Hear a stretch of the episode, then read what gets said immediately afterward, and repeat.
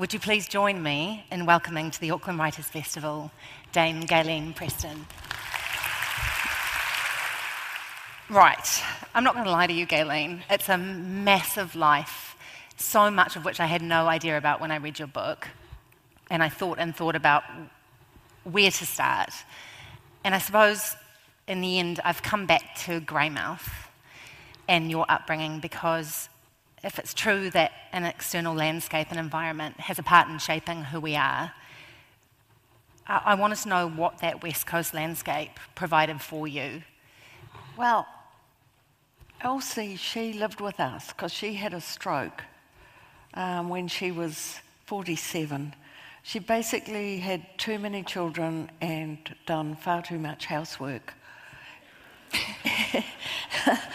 this is your grandmother? My grandmother, yeah. You know, I think the lives of women like Elsie are very rarely given any kind of profile. And I think I've had a profile and I've had a lot of good opportunities, but uh, you know, I'd, I'd like to honour mothers who have to do too much housework. It's kind of impossible to read your book without feeling the presence of those powerful women in your life Elsie, your mother Tui, your sister, your daughter, your granddaughter. And then when I think about the women that you've filmed in War Stories, Bread and Roses, Ruby and Rata, Helen Clark, can you talk about the legacy of women in terms of how it, how it has shaped your voice as a filmmaker? Um, I think what shaped my voice as a filmmaker is basically outrage. Making a film is pure pleasure, but getting the money and getting. You, you can't just make a film. You have to have the resources to make a film, and you don't, and you don't make a film on your own. Um, and you, you have to I'm a union maid, so I'm going to I'm going to want to pay everybody. Um, so that energy basically means that when I'm making a film, it's going to take a long time. So I can't make a film about anything that just pops into my head. Hmm. So outrage will fuel my voice. I'm usually speaking on behalf of other people in my work the parts of your life in Greymouth as a child seem kind of incredibly idyllic and playful. Where did that, that outrage and that drive to push and push, which was very necessary, particularly in the New Zealand film industry when you began, where did that come from? Like, where, where, where's it seeded in you? I was educated by a bunch of very progressive teachers at Colenso High School in Napier. So once, so once I was educated, uh, I could see that the world I was in uh, needed help. so my film's are a crusade, really. The trouble we went to to get Mr. Wrong made, it's just a basically, hang on, you guys, you don't know what you're doing any more than I do, so it's my turn.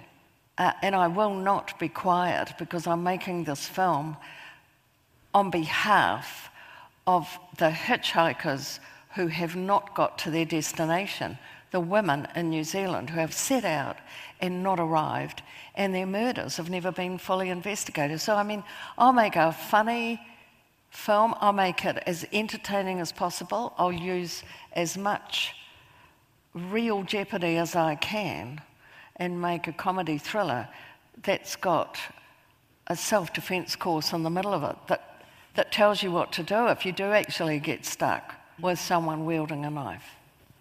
We talk about that struggle in um, making Mr. Wrong, which is an incredibly frustrating part of the book as you come up against obstacle after obstacle. And it sort of has to be said a lot of those obstacles take the form of men and men within the industry. Did you feel entering the industry at the time that you did as an outsider in a very male landscape? Oh, well, yeah. That, uh, I mean, we're talking, Mr. Wrong was made in 1984. I came back to New Zealand in 1977. So I, I was probably one of the most experienced filmmakers in the country to make their first feature. Mm. And this was a time when everybody's feature was a first feature, with a, a few notable exceptions. But basically, everybody was making their first feature. in 1983 because a tax, a, a tax incentive had been found. It was for fishing boats, but it was, it, it was, it was bent around to be filmed. So it basically meant that everybody was making their first feature.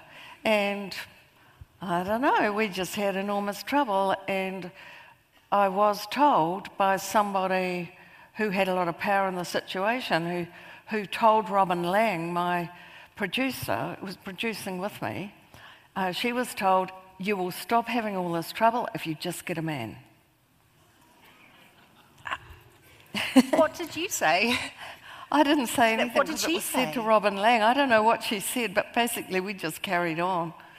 You were coming of age as a filmmaker alongside the New Zealand industry. You were all sort of cutting your teeth together, actually. It was such a pioneering kind of Wild West. And it was a period where it seemed like anything was possible and many things were also impossible. And one thing I was really curious about reading the book is how much do you think that that's changed now? What's changed and what's stayed the same? I was just looking at a documentary I made about the making of Geoff Murphy's brilliant film Utu. Mm. And everybody's mucking in, and there's a, everybody's doing a job they've never done before. They're making this film with great energy and enthusiasm, and there's a lack of boundaries between Māori and Pākehā. We're all mates, and there isn't a main road for filmmaking yet. So it was everybody in together, which I, I think now it's quite constricting. I'm not sure. I think people feel, well, there's a career path, and you go to film school, and then you come out of film school and you work for free, and it's a ladder. And it's not, a, it's not like that. It's actually got snakes. um, and I think now we're part of a bigger machine that doesn't necessarily favour the creative. Mm. And I, you know, there's this idea that there's a proper way to do things. There isn't a proper way to do things. There's only your way to do things, Michelle. Mm. You know, so um, I, think, I think we have to give ourselves a lot of permission to just go our own way. And if people don't get it, then explain it better.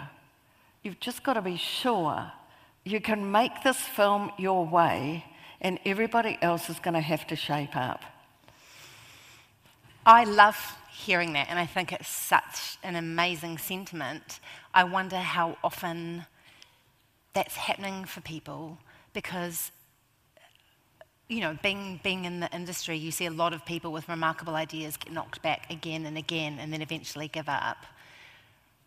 So I guess, and this is probably a hard question to answer, what's the difference between them and you? Because you have never given up and you've really given stick when you've needed to. Well, I know people who've tried and tried and tried to make a film all sorts of ways.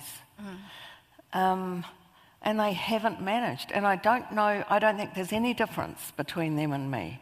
Uh, I'm, I'm just a lucky son of a gun, I think. A lot of filmmaking is about relationships. And I think behaving like other people expect you to behave is the kiss of death.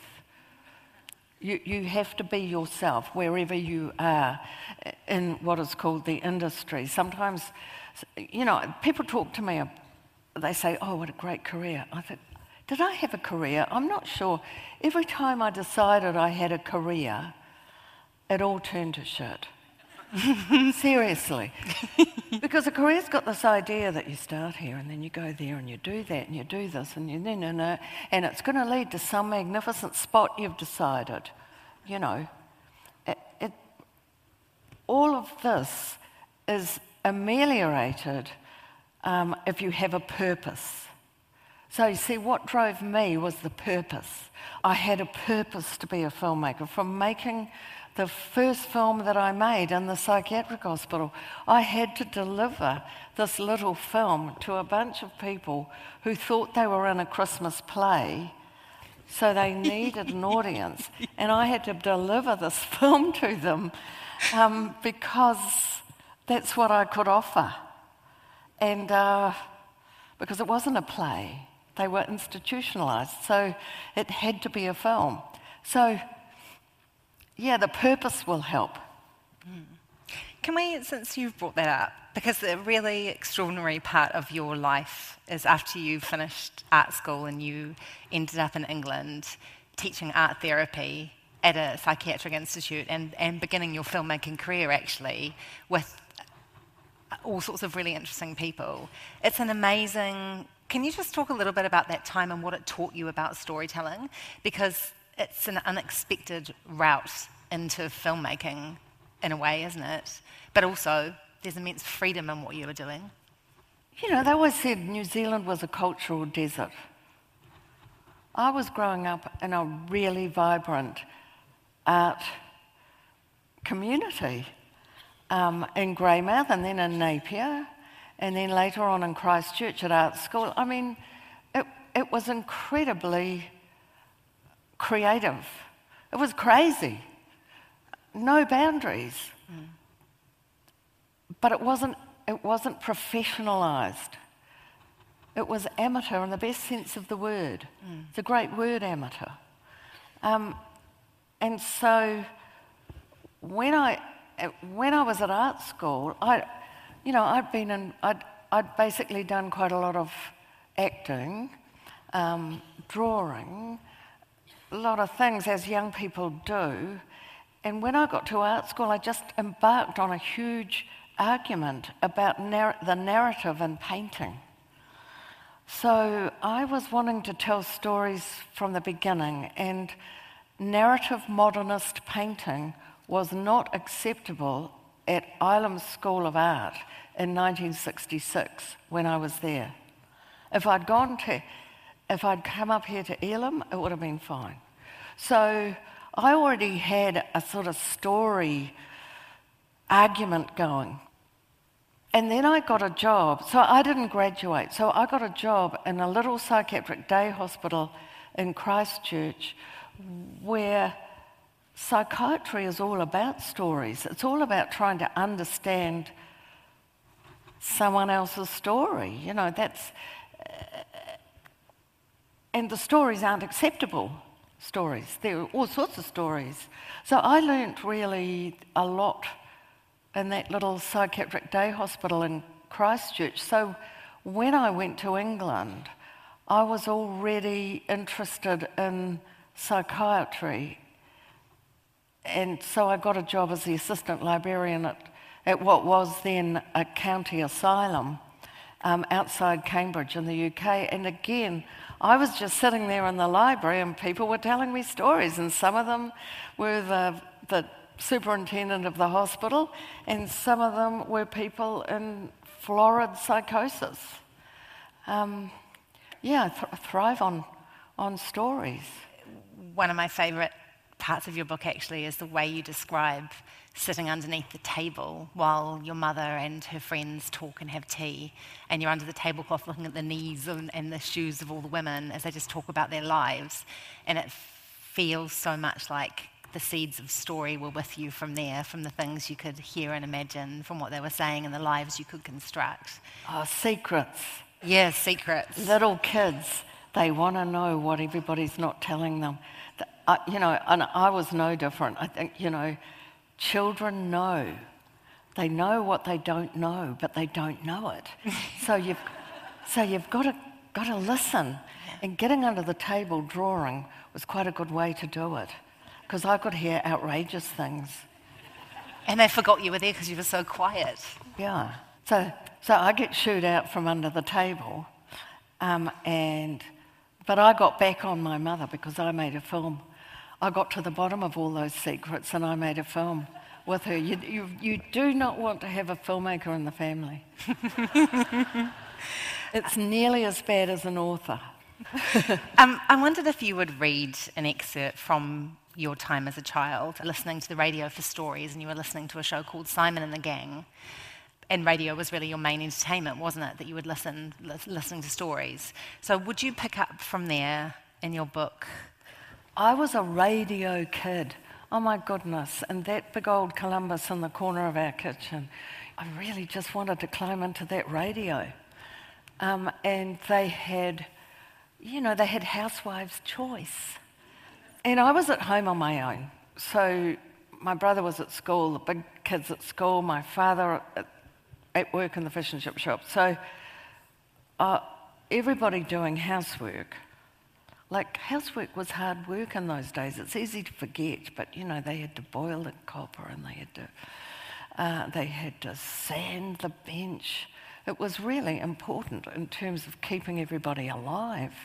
I was sort of benignly ignored, so I'd just make things up. so I would fill my days visiting the neighbours. Mrs. Bone and Jack lived next door at number 12, and I preferred Mrs. Bone's pikelets recipe because we had a neighbour down one end of the street who was very fond of bran scones. And if she was making bran scones, I wasn't going down there. Mrs. Bone's place was a, a bran free zone. One morning, I'm licking the bowl over in her kitchen, having timed my visit perfectly. Mrs. Bone is doing the dishes, and the satisfying smell of cooling, fresh pikelets is wafting around.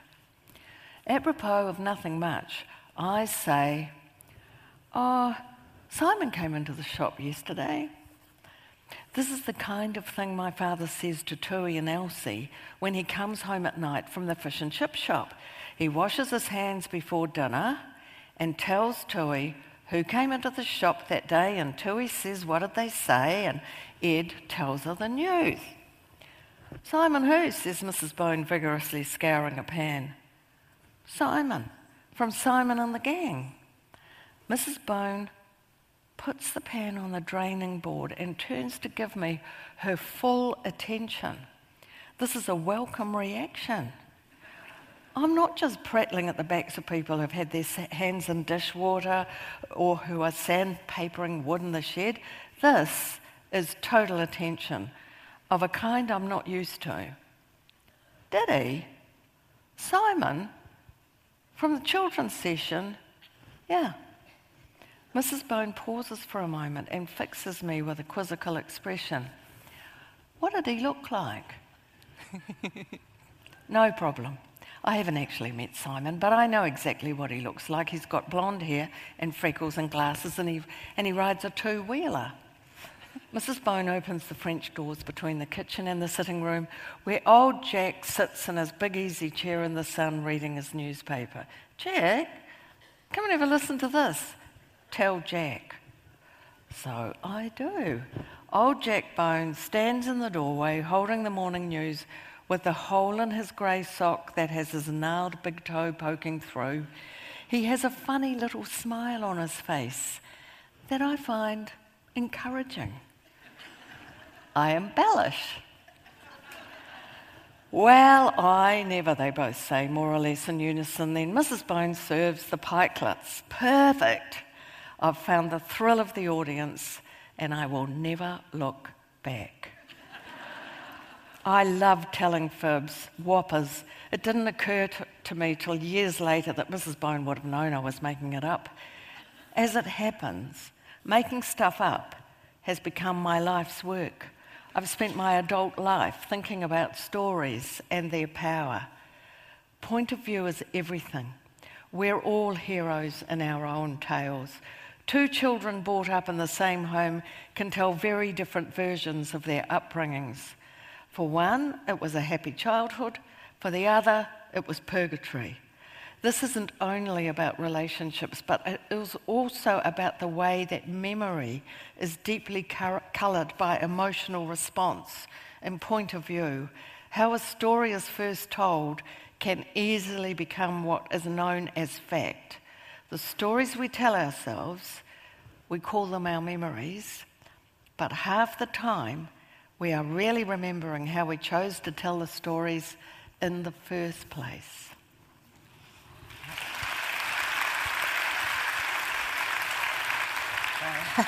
Thank you. Uh, Can you talk about, in writing this book, what you left out and why? because it's a huge book and it is an absolute romp through your life in film, but there you can feel this abyss of other life that you have chosen not to put in there. Can you talk about that? Yeah, I, I think it's all about the frame. You know, you start writing, I mean, I started writing this completely by accident when I was at Cambridge. Um, I, I, had been invited there uh, to Jesus College in order to think and reflect. And um, so I went there without a project. And once I was in Cambridge, because of, I started writing about the first film in, at Fulbourn Hospital. And once you start writing, you think you're going to be writing about yourself, but an autobiography is about everybody else. In a way, you're not there. The people you are, it's everybody else you're writing about. Um, and how you write about them is who you are in, in your book.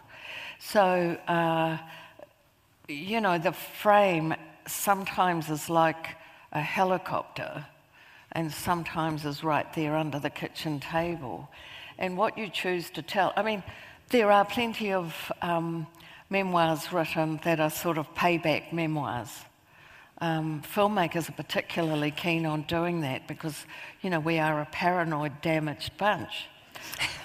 Um, names will be named. Well, well, you know, I don't think that gets a good result. You know, I do it, but it doesn't work. It's like being the director and crying on set, you know, having a tantrum. Men can do that, but women can't. Just don't. Writing an autobiography is about where you're going to leave room. And I think this book is a social history of me, and what it's about is a personal account of a professional life in a way. It's actually about me giving myself permission to make a film and then standing my ground um, when troubles come and the snakes appear. So, so that's it's not a so it's a private, personal. It's a it's a personal account of a public place rather than a personal account of a very private space. Mm. So the private space is left alone, but it's all about framing. It's where you put the frame. So it's, it's like making a film, it's where you put the frame. Mm. And the frame will decide what, what is told. And then if you put the frame in the right place, what you're saying can be very honest, clear, useful. If you put the frame in the wrong place, people start interrupt, people start appearing when they shouldn't, and you're telling them to go away all the time while you're writing. Yeah. And, I, you know, I have to leave room for um, my daughter to write her one. I'm not writing my daughter's life in there and my various relationships. I'm not, I'm not a, about to say this was Mr. Wrong. He was the one. No. What is really, what I found really compelling in your book um, about choosing to tell stories at certain moments, I think particularly lands with Tui and Ed's, your parents' stories about the war. It wasn't possible to tell Tui's story really until Ed was gone. And it wasn't really possible to tell Ed's story in Home by Christmas until he was gone. There's, a, there's something about being in the right moment. And I wondered what needed to be in place for you to tell your own story. What were the conditions that allowed it to be now at this time? My mother was still alive when I told her war story because she's in the film. She got, and she got to see it, mm. um, and it was terrifying for her. And I was totally ruthless, really, in, in the way I brought her to the screen by giving her complete choice whether she was going to be in it or not and giving her complete choice about whether she could pull out. Knowing that she wouldn't quite be able to do that. Um, when it came to my father's story, that had to be told after my mother died mm. uh, because um, she wouldn't have been able to cope with that. Mm. So, she, because she was so grief stricken, uh, she wouldn't even listen to his tapes. But as far as me goes, I don't care what anybody says. It's, a, it's a for grabs. I mean, maybe people don't want to say anything. I've written that for, for anybody who's interested in watching the films and knowing a bit about how they were made and who the person was at the time that make them. Because we have many lives, don't we? Mm. You know, the, the, the, the 35 year old who fought tooth and nail to make Mr. Wrong is not the person who made war stories, is not the person who made My Year with Helen. You know, we, we change. And so I don't care. Anybody can do anything. The films are there, the box there. Winston Churchill said, History will view me kindly because I intend to write it. and, and I got, you know, they leave me out of the, the, the books they write about New Zealand film, they leave me out. And then they ring me up at the last minute and say, quick, quick, have you got a photo? So I'm not a key part of the official history um, of New Zealand film. If you read the, the histories of New Zealand films and the autobiographies written by fellow filmmakers, that I'm not really there. But I was there. How, how do you And now you'll that? know I was there. how do you feel about that mission? How do you feel about. Oh, I'm not alone. Women get written out all the time. You know, it's, it's hard enough to do the work, and then you find that somehow the work's floated off downstream and it's not in the 10 best or the most favourite thing, or the, and the work's floated downstream. Is, I don't mind me floating downstream. I'm, I'm going to float downstream, apparently. I know this, but I don't accept it. However, the films, that, that was a lot of work, and it was on behalf of not just me. So I don't want that work to float downstream. So now the work is there. It, it's now on New Zealand on screen. So this book is a part of a bit of a mission. Um, the work is now a legacy project at Ngā Taonga, and you can go on the Ngā Taonga site and read uh, the, the process of doing it by Danny Bultitude, the archivist. Beautiful, beautiful account. Um, and the work is now on New Zealand on screen mainly. Um, that was me being bolshy because the work belongs to investors. And I just said, no, it's going to be free to the New Zealand public. The, the bulk of the work has public money in it one way or another in partnership with private investors and that's going up there for free. It's for the New Zealand people, and if they want to watch it, they can. At the moment, I'm working with the artist Dame Robin White, and we're collaborating on a feature documentary that's going to be a visual poem um, based around her work and revealing the devastation over the last 300 years of the Pacific. And it's called Grace, and it's a lament for the past, and it's a prayer for the future.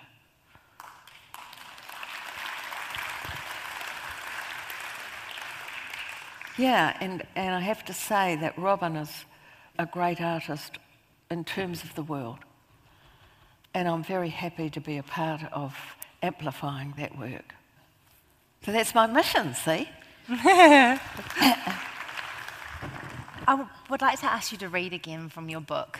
I love this part of the book where you talk about um, we've talked about you falling in love with story and what story means to you, but falling in love with oral histories, which has become a real foundation of your work and a really Gaylene Preston aspect of who, like, I associate oral history and those beautiful untold stories with you, as I'm sure many people do. And there's a really amazing part of the book where you're back from England and you're working for Pacific Films, actually as an art director, and you go and interview a, a, a surviving soldier from the Second, Second World War, I think it is? First World First War. World War, sorry. And it's such a. Would you read it and then we could just talk a little bit about that? Would that be all right? Sure. That habit of overhearing, it's never gone away. I mean, I sit in restaurants like that, um, as I bet a lot of writers do. And um, it's interesting to think about how much does get formed when you're very little. And I was overhearing, and I wasn't supposed to. And I was hearing secrets. And I'm still, I'm still really, it's my bag. I'm still doing the same thing. But this is, this is, um, this is about 1977. I sat in the small house of this old man in his 80s who was living in what had been his family home. The ghost of his wife was ever present as he sat on the grey rug thrown over his ancient couch and told me his experiences of the Battle of the Somme. I sat there in that little house with the occasional train woefully passing, listening to his tales of the horror, the blood mixed with mud, and the boys he left behind, as though it had happened only yesterday. I was stunned. He assumed that I knew much more about the whole sorry tale than I did, as he described terrible things. Hearing the stories of death and destruction, I found some of what he told me surprising, mysterious, like the fact that no matter how bad it gets, in the icy rain and rancid mud, the bully beef is always hot. this is when I fell in love with oral histories. When the, when the teller hits the present tense, you can tell that they're right there, pure memory. I'm transfixed, barely daring to move, checking that the little cassette tape is recording.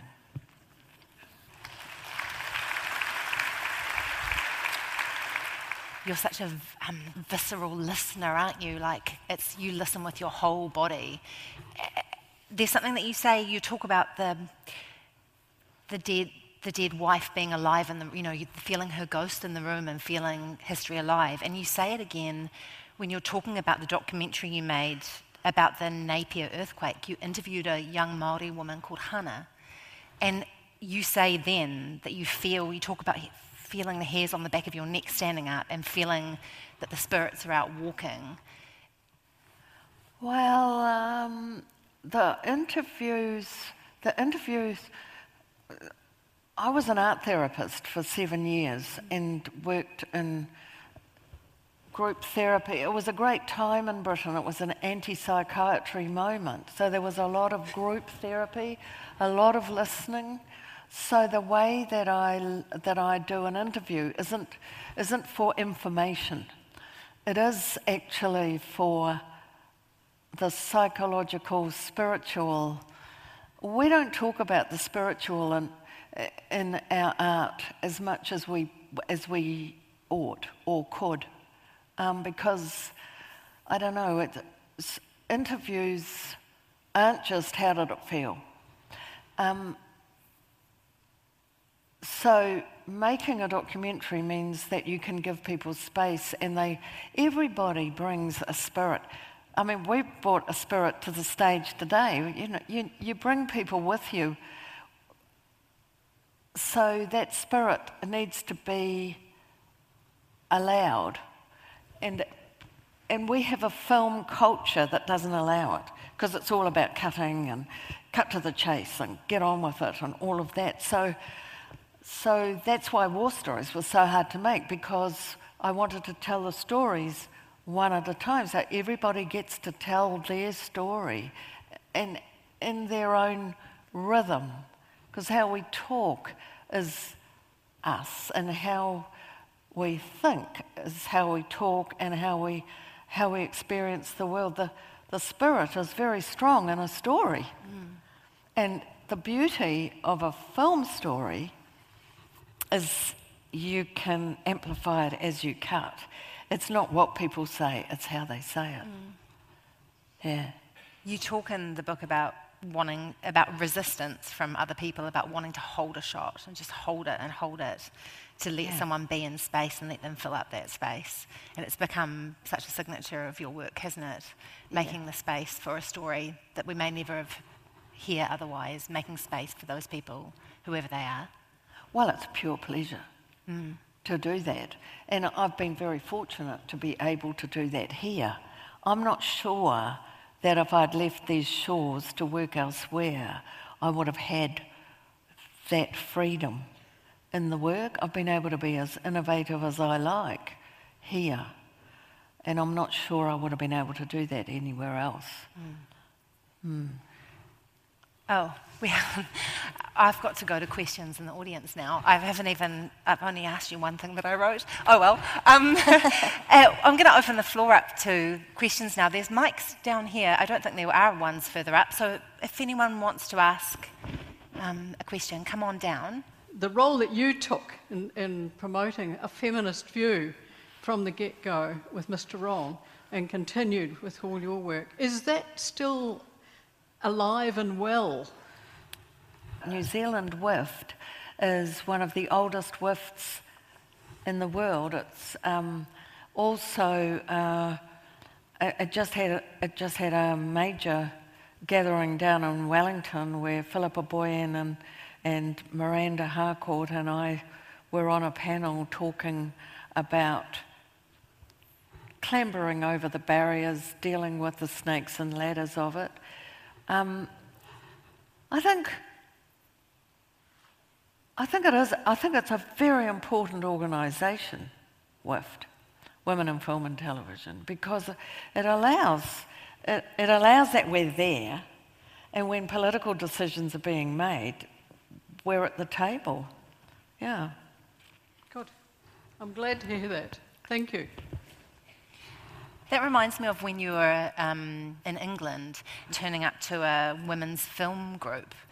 It was when you sort of crossed swords a little bit with the kind of feminist movement in film over there, and you found a woman and her children sobbing outside the meeting that you were going to.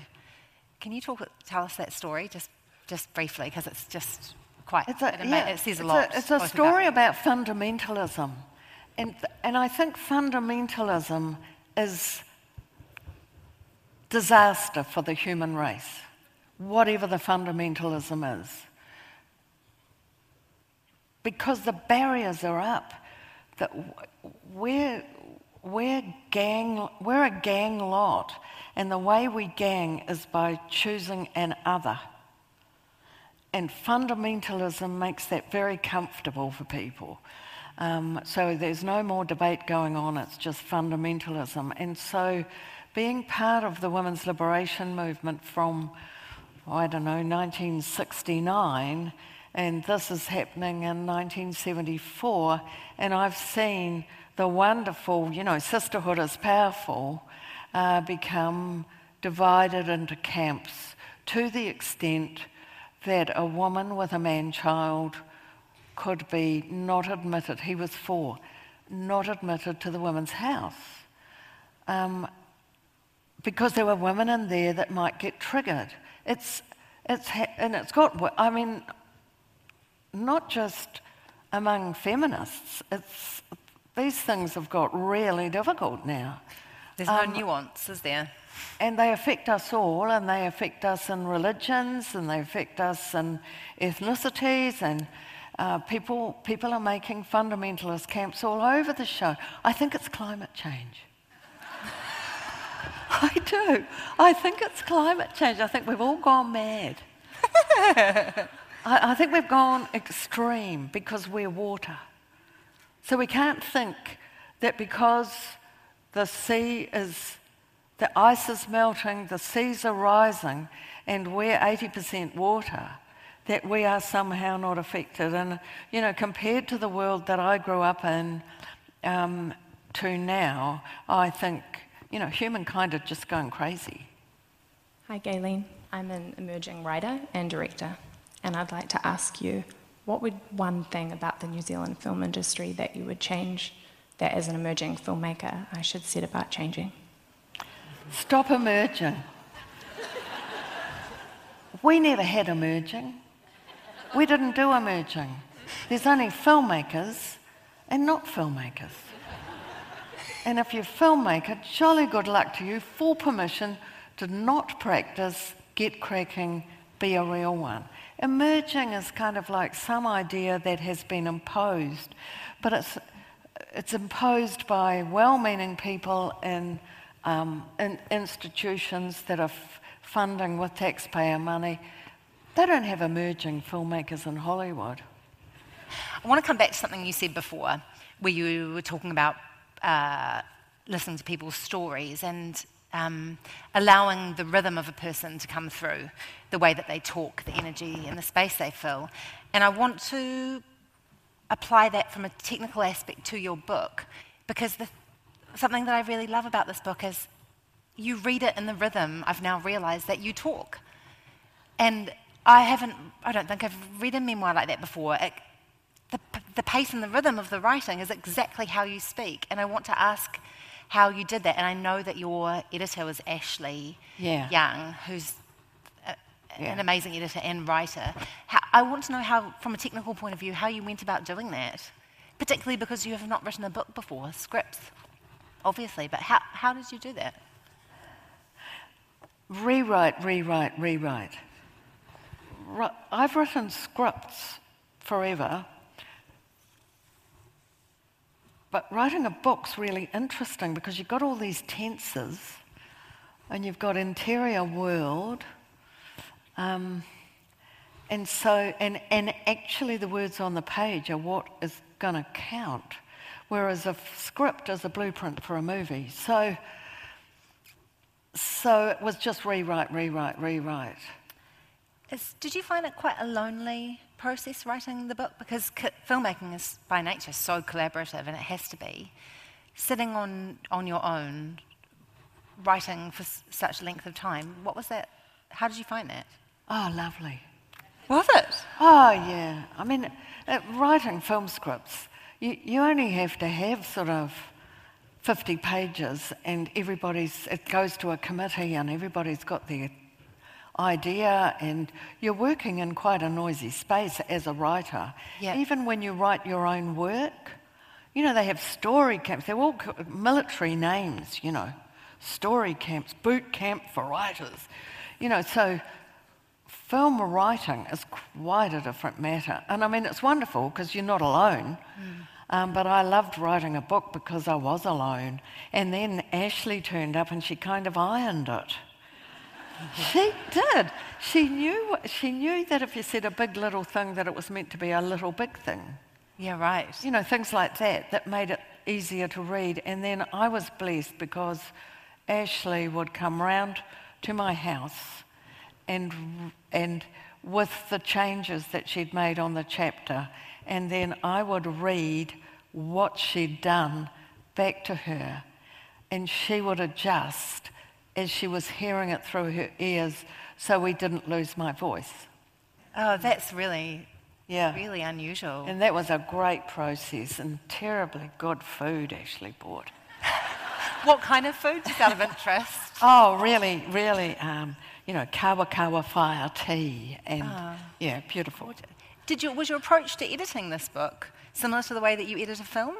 Because the narrative jumps back and forth in time. It's quite chops and moves around quite a lot. Oh, well, sometimes to Ashleigh's consternation, I- I'd do that. So I'd say, hey, Ashleigh, why don't we, why don't we take chapter seven and make it chapter three? And she'd go, oh. but, but film editing's quite a different thing because film editing is all about process. So you, you have to have the structure because it's always going to be seen in the same order. The emotional weight's going to always have to land where you put it. Whereas a book, people will read it from the middle. They'll, Look at the pictures. they'll look at the pictures. They'll, they'll, um, a book's a whole different thing. You can read them backwards. um, I very sadly have to wrap this session up. So, would you please all join me in thanking Gaylene for her time today?